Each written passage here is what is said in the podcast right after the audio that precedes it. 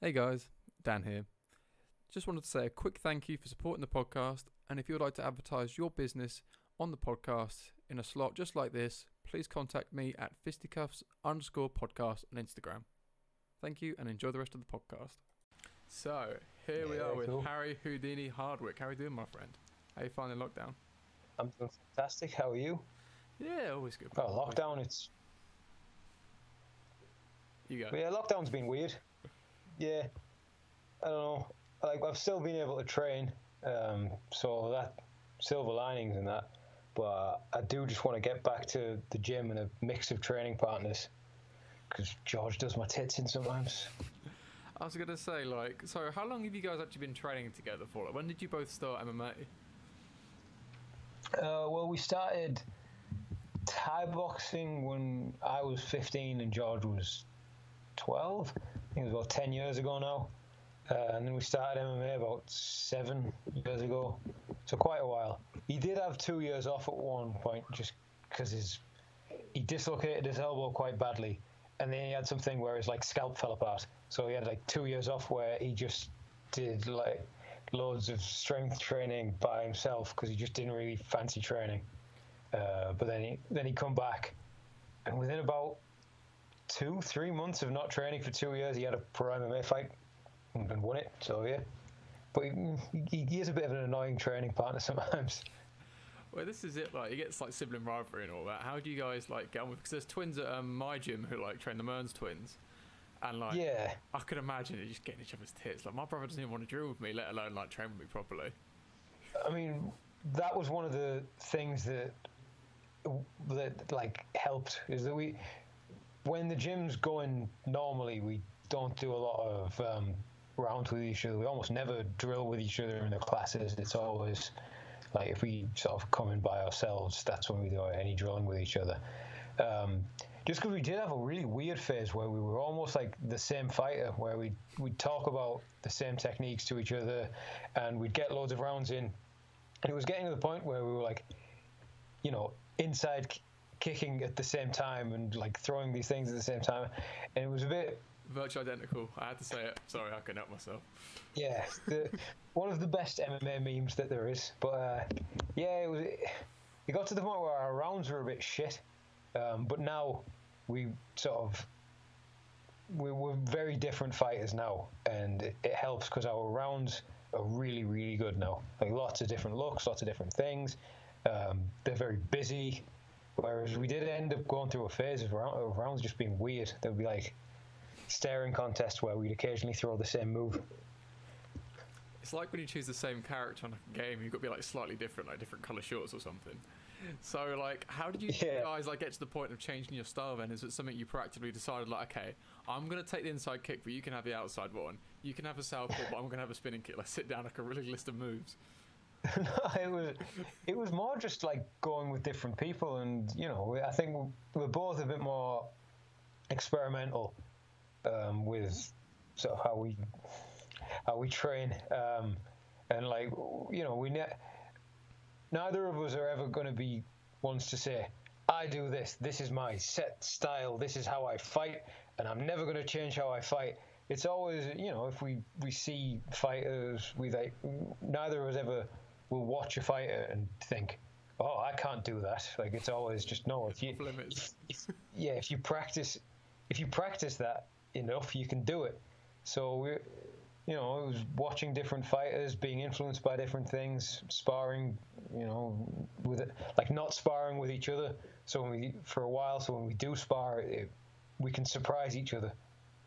You know How what I mean? involved in each other's camps did you get? Like, do you try and leave each other to it? Do you get stuck in all the time? How do you? Oh, we're mega involved in each other's camps because um, Middlesbrough Fight Academy, where we train, is a pretty small gym. Um, we're the only two sort of active pros at the moment. We've got another guy turning pro soon, and both of us take, you know, fairly, you know, we we both have a bit of a coaching role at MFA, but we're also very like heavily involved coaching one another, which I think it kind of helps with the styles differing a little bit because we both hold pads a bit different. We both teach things a little bit different, um, so that that helped. But yeah, we're very heavily involved. It's like it's a, it's a team effort. It's like both of us. It's uh, like wanting to succeed at the same time. We want each other to succeed.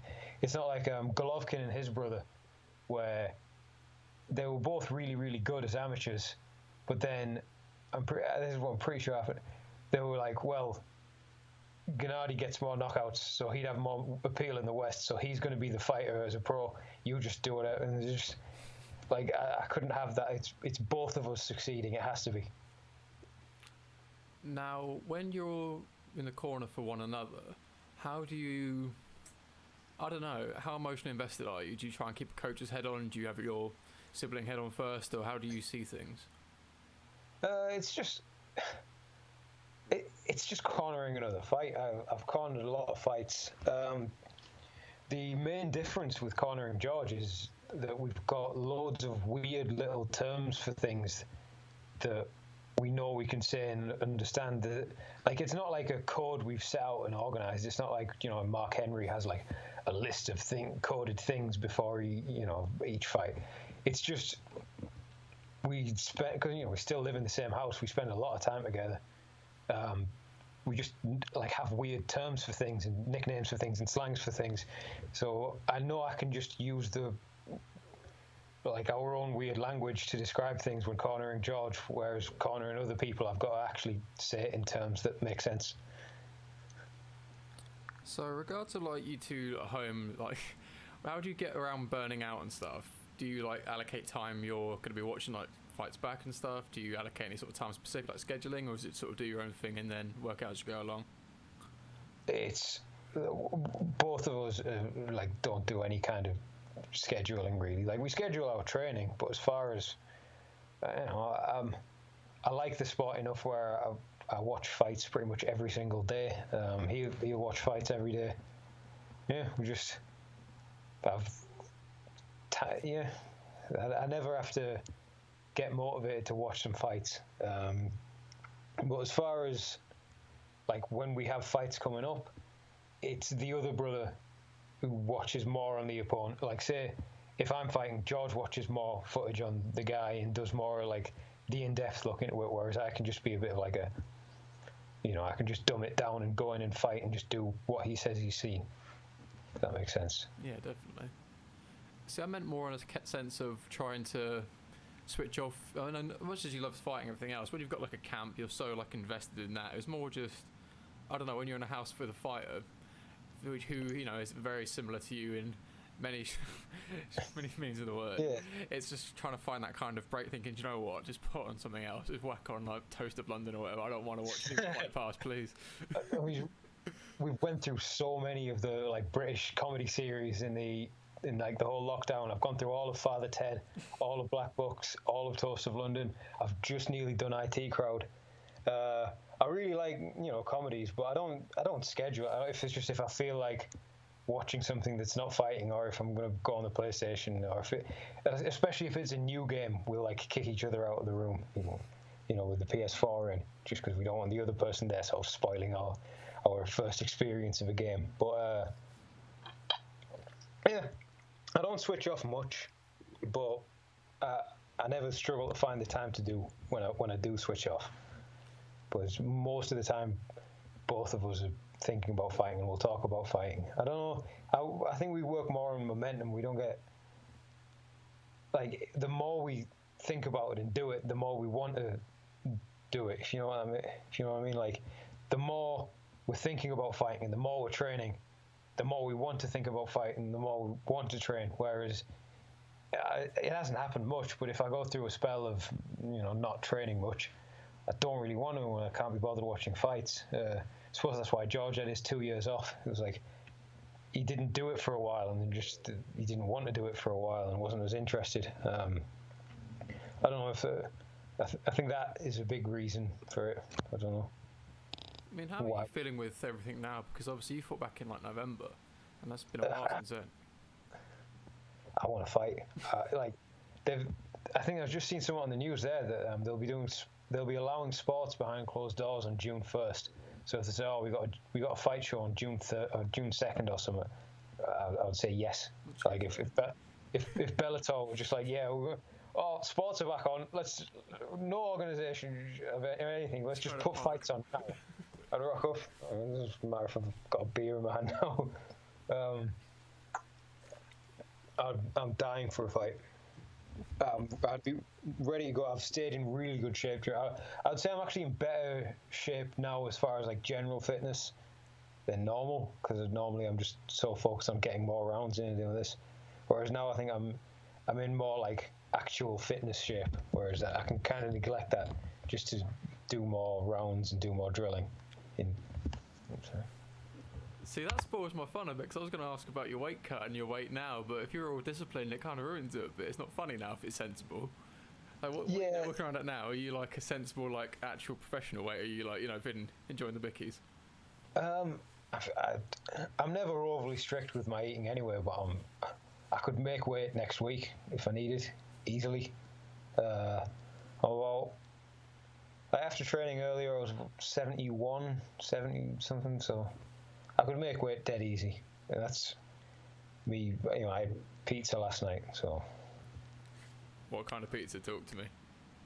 Uh, well, it was just our dad was going to make a homemade one, but he left the dough in the fridge for like the the fridge was too cold, so the dough didn't rise. So he went and bought some like he, he bought some shop bought ones, which one of them was a bit naff, but then he got some like posh one with like some really nice Italian sausage and like mozzarella and, and like basil and stuff. And I was like, oh, that, that one's nice. I'm not a I'm not a big fan of like posh pizza for the most part. I prefer a big like a big thick dirty takeaway pizza, but um. That one was nice. That one was very nice. But this is it. Posh pizza. Ugh, it's got like nice cheese on it. Fuck this. Is, it's too glassy for me. It's like, fuck this. I am from Middlesbrough. You got to understand that. Well, you said that, not me, and we're going to sort of make that very clear.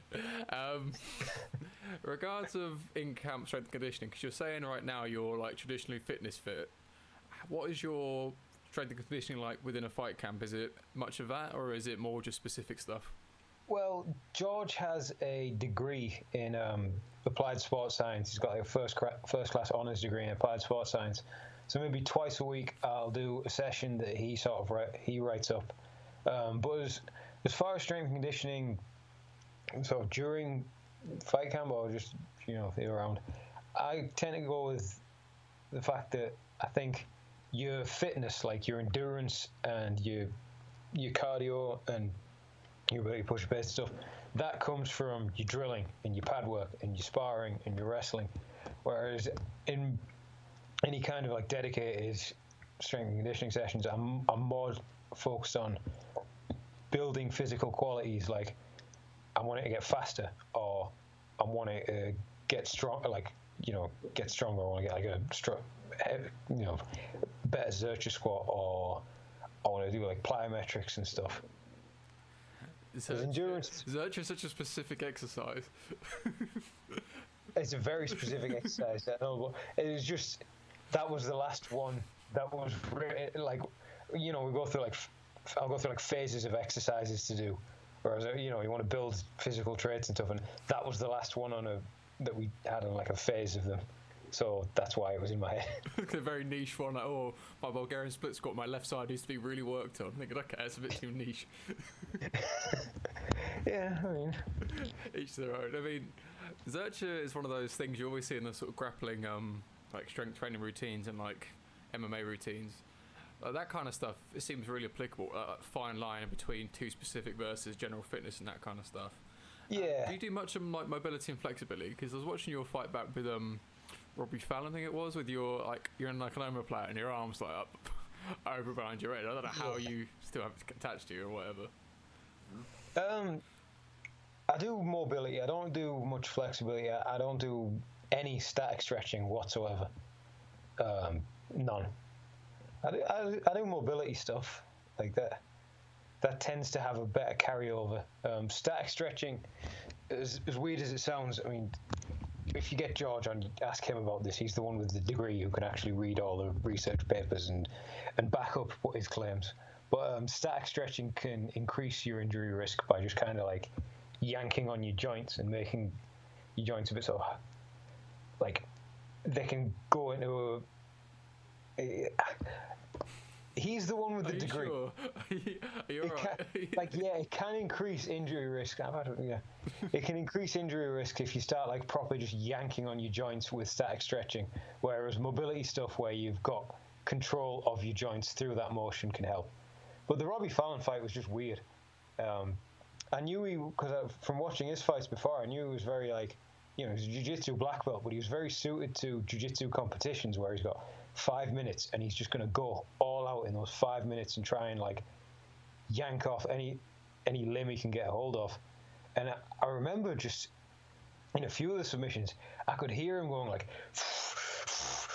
Like and there's like spit coming out of his mouth and his like everything was tensing and he was shuddering and I was like, yeah, you're, you're fucked if this goes the next round. You're fucked.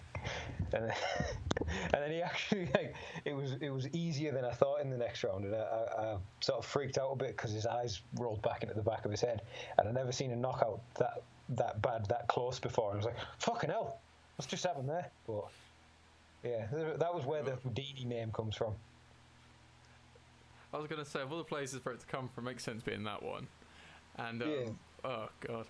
Yeah, I just, because I hate shoulder locks. They make me cringe so much. More than like leg locks and stuff. I hate it. Seeing that, like, all right behind you, thinking, oh, God, it's going to come off in a minute. But no, fair play to you. Fair, regardless when you're in that kind of position, what is in your head? Is it like panic? Is it composed? What's your, like, mindset in these sort of submission attempts?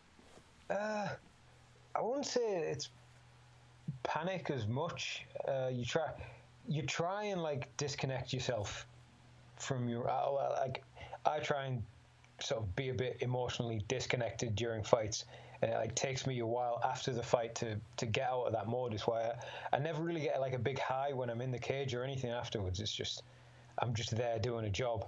Um, but you're there just as daft as it sounds. I, I was I was one and zero at the time, and I remember just thinking in some of those positions, "Oh, I'm one and one now, aren't I?" like you, just, I was just thought, "All right, you know, losing's very much a, a possibility, but I'm gonna tr- like try my hardest for that not to be a possibility, but it's there. It's just I've just got a job to do. If the submission's not gonna break us- break something, if it doesn't feel like it's gonna break something, I'm not tapping. If it doesn't feel like it'll make me unconscious, I'm not tapping. Um, I just knew because I could, I could like, I could feel as weird as it sounds. I could like feel him shuddering. He was putting that much effort into them. And I was just thinking, all right, you know, next round will be different. Next round will be different. Sure enough. So that's an interesting way you phrase it, like doing a job and then switching out of it afterwards. What is it? What? How did you get into that mindset in the first place, and how? Where's that come from? Um, it's just like through amateur fights and like various fights, you know, different fights. You you try and like think about, oh, I've got to, like you think, oh, if I'm if I'm mega confident in this, then I'll then I'll do better. Or you think, oh, I've got to be angry and it'll make me do better. I've got to not like the guy and it'll make me do better. Or I've got to, or some people get to think, oh, I wasn't nervous that fight and it, and it made me worse. Whereas all of it doesn't make much of a difference. Um, the best state to be in is just you're just there and you, you're going to do a job. It's the stuff you've done in the gym all the time. It's stuff you do pretty much every day. Um, your body's just going to take over. Like, regardless of what you think you're going to do or how you how you think you're going to be, you're just going to do what you do in training. Um, so you just got to make sure you you've trained properly. That's it. Like you you never rise to the level of your expectations. You always fall to the level of your training. Is a is is a phrase that I don't like many of these platitudes and phrases that people share about, but that that's one that really does ring true. Um, it's just I know it's it's almost like a done deal when when you go into a fight. You're like, I've trained, he's trained. It's some subconscious thing. Not, none of us really have much conscious control of what we're doing and how we're responding. We're just doing. We're just sort of there for for the ride. Really, it's like a weird out of body thing. Like so, uh, you do stuff and you're like, oh, that's that was cool. I did that. Wow, you you, you didn't think about doing it. You just do it. How far out do you get that kind of feeling? Is it a camp thing? As soon as the fight's booked, do you start training in that mindset? Is it something on the fight day itself? What does it really Um, um, I don't know. It's. I think it's just sort of more during the fight.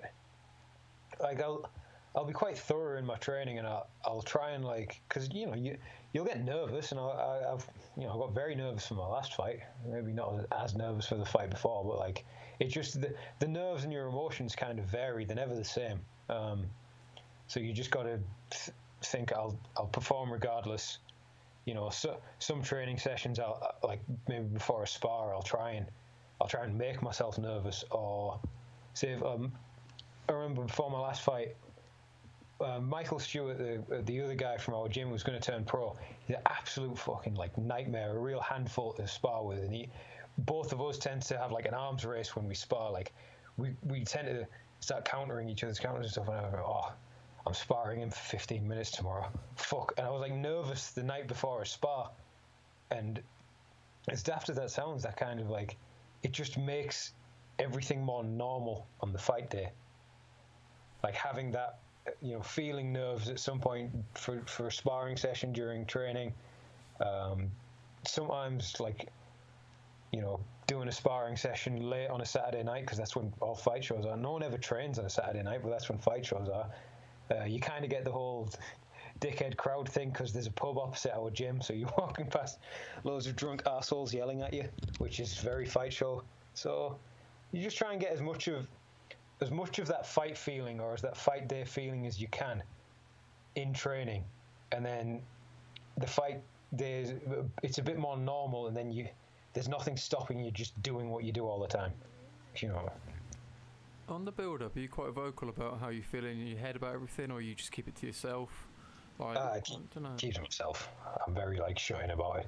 I, like I, I would never say I felt bad about this or anything until afterwards. Because sometimes if you say stuff out loud, it can kind of, it can, you can become that, if you know what I mean. Hmm. You're like, oh God, I'm fucking scared of this and I'm going to fail and blah, blah, blah. It can kind of, you can sort of become that a little bit. I remember GSP was talking about it before. I don't get as nervous as he does, though. Like, fucking hell. He was saying he had to like before the the Bisping fight, he locked himself in a bathroom and stared at the mirror, started going, "You're the best fighter in the world." It's like punching the mirror and trying to trying to say himself, "Oh, I don't have to do that stuff." But I was not impressed with the performance.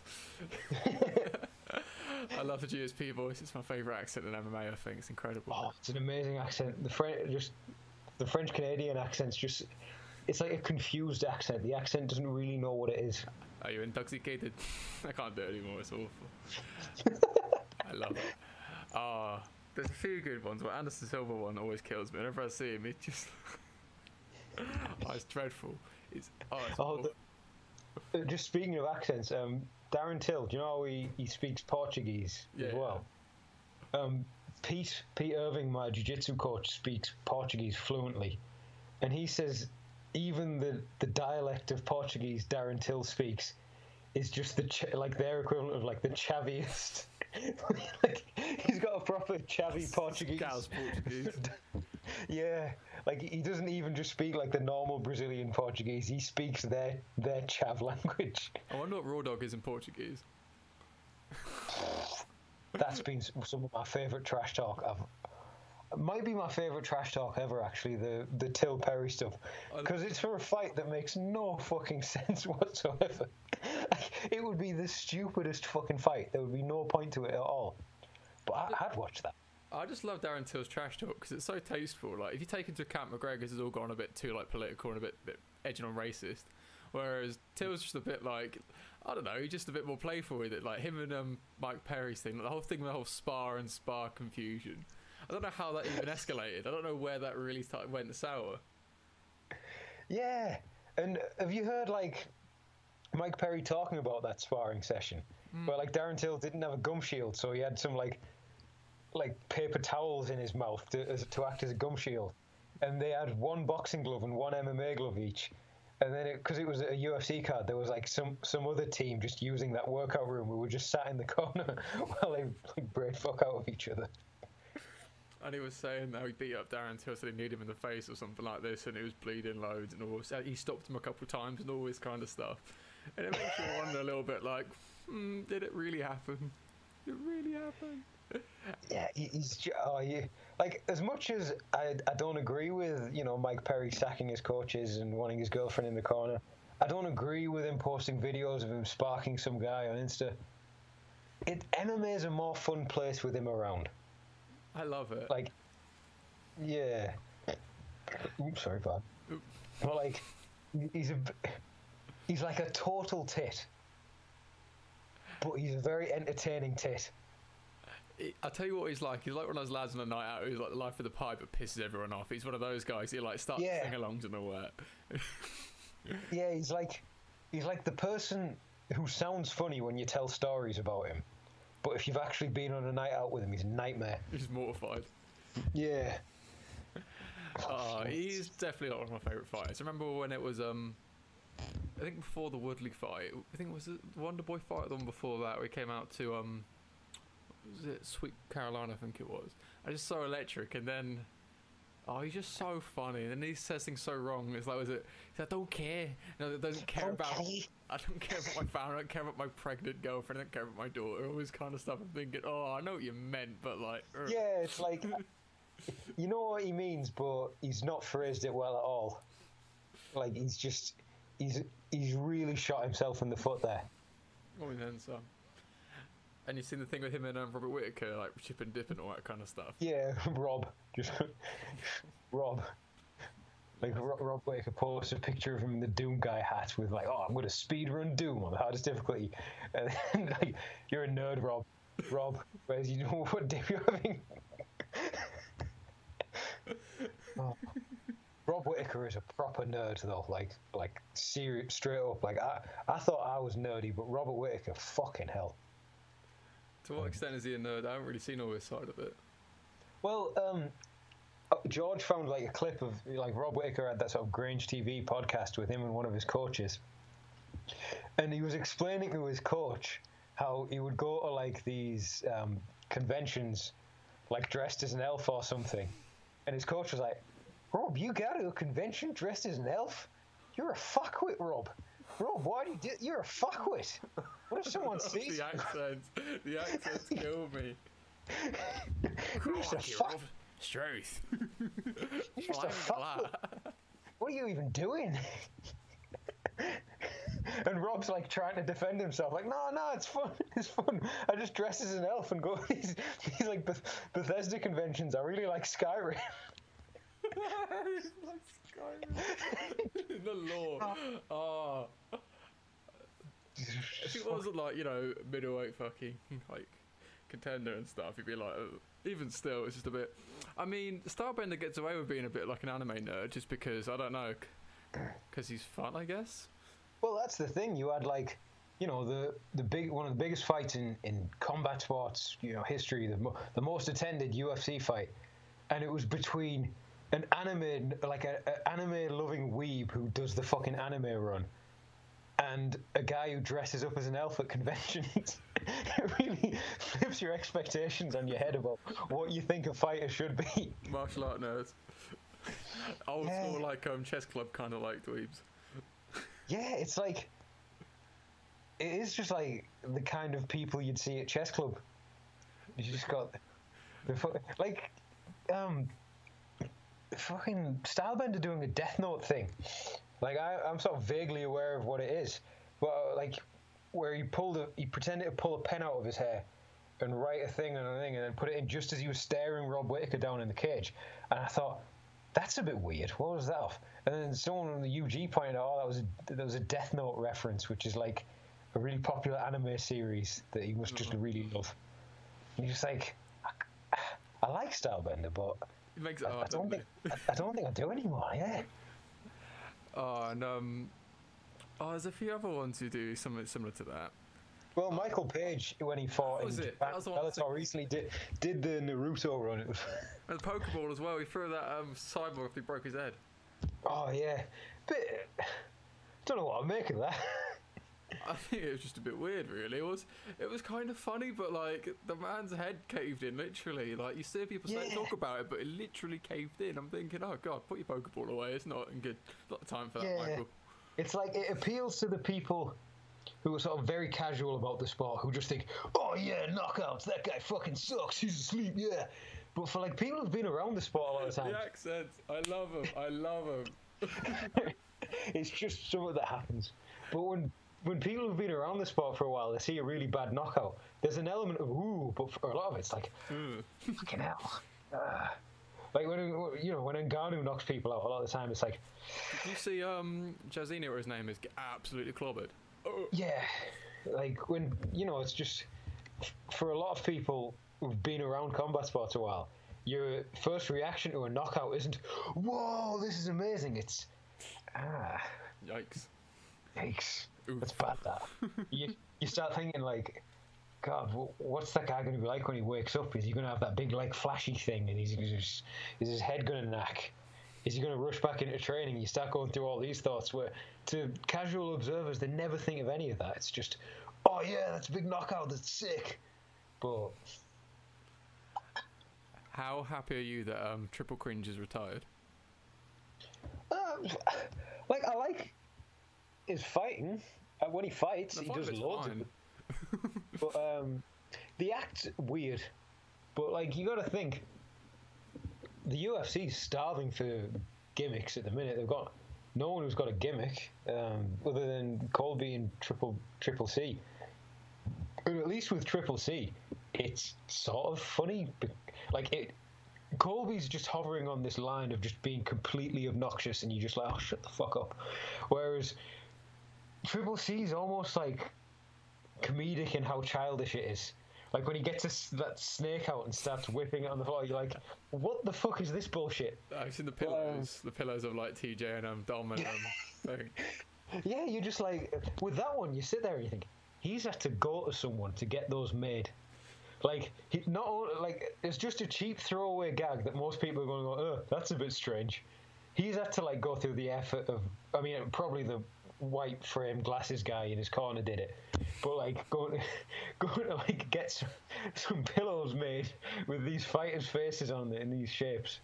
But as far as him retiring, fair play to him. Um, we were like, he's he made good. He'll have made good money for that Dominick Cruz fight. He made, I think, four hundred thousand just as his like pay.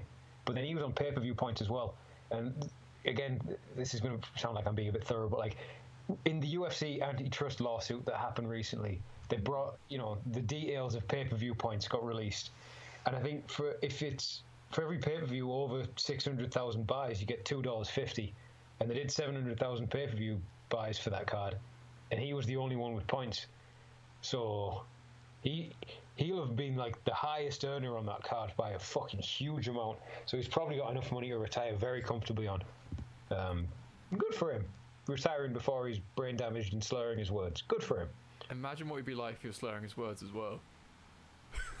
Actually, yeah, it's a shame we didn't get that. that would be quite good, wouldn't it? yeah, that would have been amazing.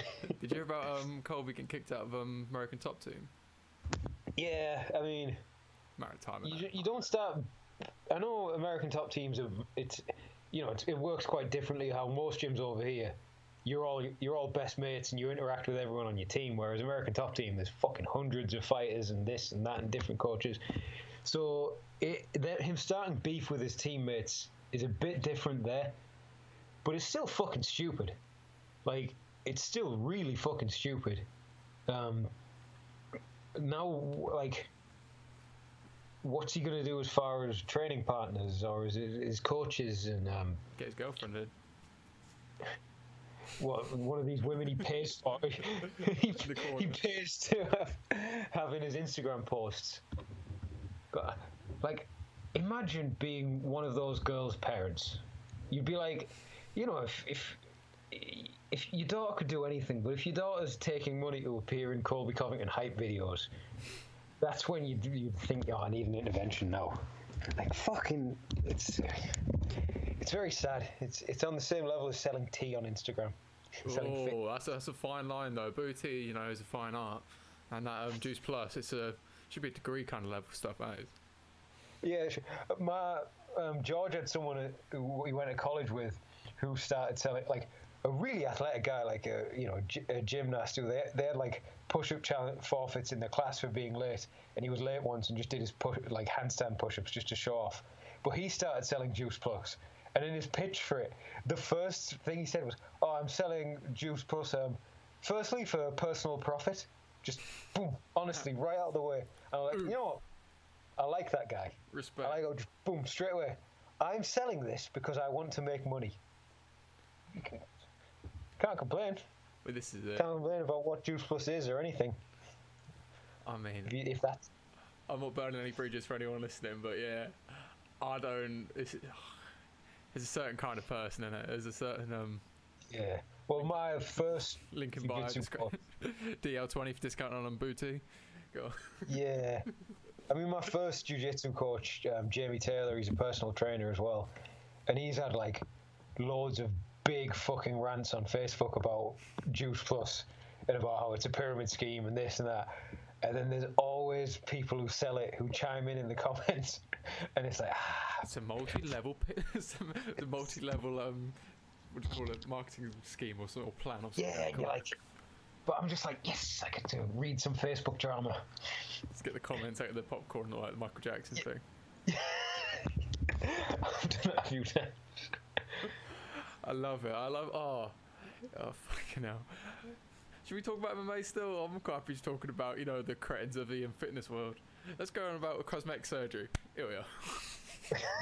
Just whatever. It's your podcast. Whatever thoughts you want. What makes an influencer? There we go. Are you an influencer? There we are. That's a question for you. Will you class yourself Uh, as an influencer? No, I, I don't think it's a thing. Um, It's unemployed. Isn't I think I think there's there's there's people who do stuff, and then there's people who don't do anything, who claim to do stuff. Those are influencers. It is a fine line. It's it's a sad time where like kids are trying to become influencers and like you see all kinds of like questionable stuff on like Instagram and stuff. Like I tell you what is really getting thrown about a bit too loose is all the mental health stuff, like mental health awareness week and stuff. People are using it to like proper market and stuff, and it's so Oh. like out of taste. I'm thinking, oh, it's, It it's taking the point and just like on its head.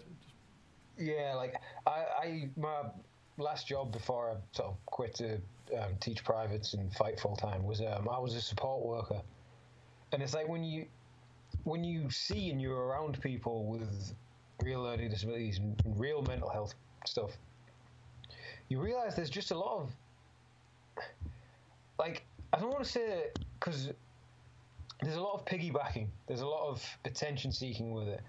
Um, obviously everyone goes through like kind of you know there's like different mental health phases and stuff. But there are people who are using it as a tool to sort of like gain attention and just go oh yeah i'm getting attention. Where it's a much more complicated issue than that.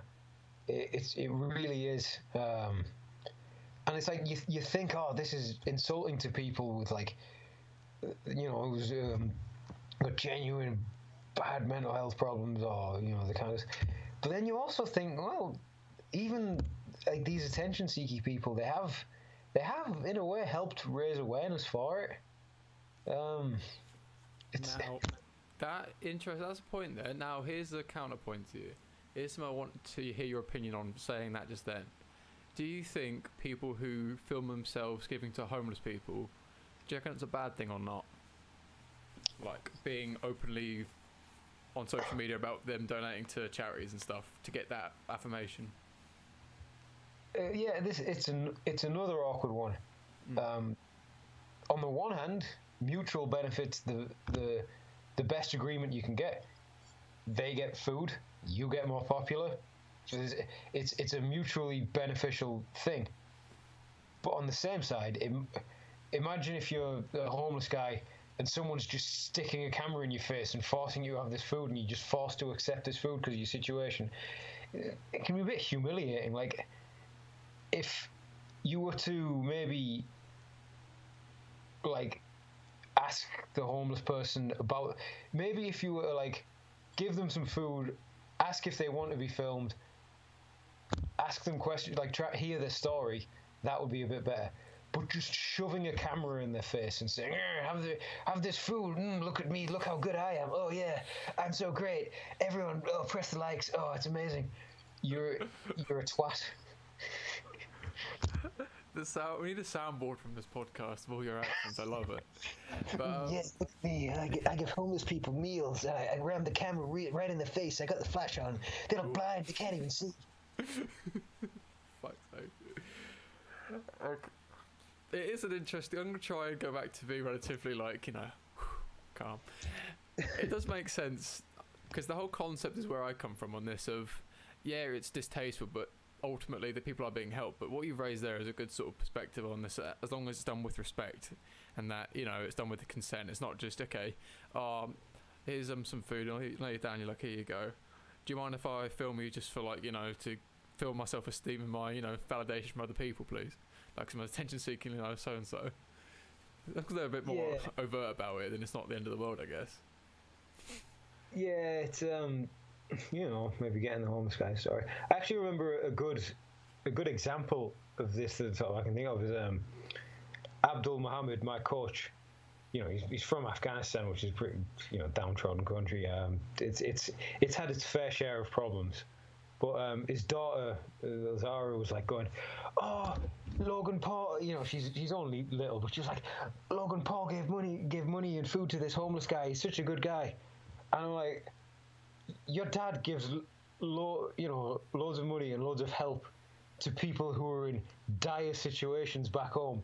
You know, he, he doesn't he doesn't ask for any kind of like recognition. He doesn't he doesn't tell people. The only reason I know about it is because I, I I know him well and I've talked to I've talked to him enough and asked him enough questions about um about Afghanistan. But like, I'm like.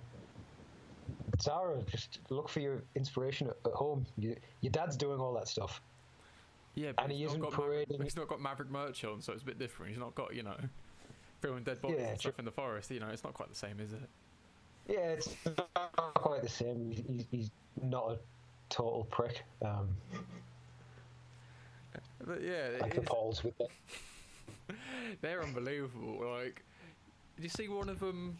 I think it's one of Logan's mates is like going out with porn stars at Lana Rhoades, whatever it is. And I'm just thinking, how could you go out with someone like that? How could you be in the public eye with a girlfriend like that who's, you know, well known for what's the word? I don't know.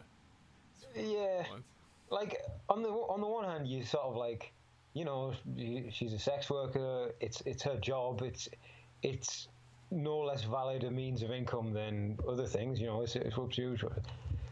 But it is, you know, for for that guy, it is his girlfriend who's like taking some serious pipe while while he's off doing her. like, I don't think, yeah, you wouldn't want to be him. Like, really. The way I could, you know, you like it. You say, "Oh yeah, so and so's um shagged um his bird before and also and that." Yeah, like that sort of hearsay. But no, if you just type in the name, you just see like I don't know how many like you know, Oh. and then the rest of it, you just think, "Oh, oh, that poor girl." It's not really my story. I sh- nah, fuck it. Pete wouldn't care. Pete knew some people, uh, two of his mates, and I won't divulge any details into who they were or anything. Joe Bloggs But yeah, them. yeah, he had he had two friends in London, um, best mates, and one of them, you know, everything was going right for him. Yeah, you know, um, he, was engaged, blah blah blah. All falls apart. You know, he, ends up breaking up, and it's, it's going a bit bad for him. But then he, he, he meets a girl and says, "Oh, I think I've found the one. I'm I'm really, I'm really liking this bird. You know, I love her." And he was like sort of madly in love with her, and then someone they know goes to his mate, you know, his, his other mate. So we'll go guy one is the guy in the relationship, and guy two is his friend. So someone goes up to guy two and is like, "Is this guy one's girlfriend?" And it's a link to a fake taxi video, and it was guy one's girlfriend. so he was like, "Yeah, it is. Fucking hell, he, he's." She's been saying she's going to work and she's going to this fucking going to the back of the taxi and t- tonguing this old man's ass. But the thing is with guy two, is he did one of the most like British friend things you could ever think of. Is he didn't just tell his he didn't just tell guy one straight away that his girlfriend was acting in porn videos. He like got screenshots of it, of like different moments on it, and then put it in Guy One's birthday card. And went, oh, here you go. like this story is hundred percent true. I'm like, oh fuck me. That's one of the. It's one of the most grim stories I've ever heard. so good. That's so good. That's so good. Oh fucking hell. It's fucking grim that. That's incredible. Imagine that. Imagine like you just met this girl and you're like, oh, you get the real butterfly. She's like, oh, she's the one. Like, you know, I can imagine all his plans together. And you get like, oh, cheers, guys. You know, I'm in a really good place. Like, you know, everyone's with me. And I've got the love of my life. She's coming over later. And you get the card. You're like, Just tore all up in some old butthole.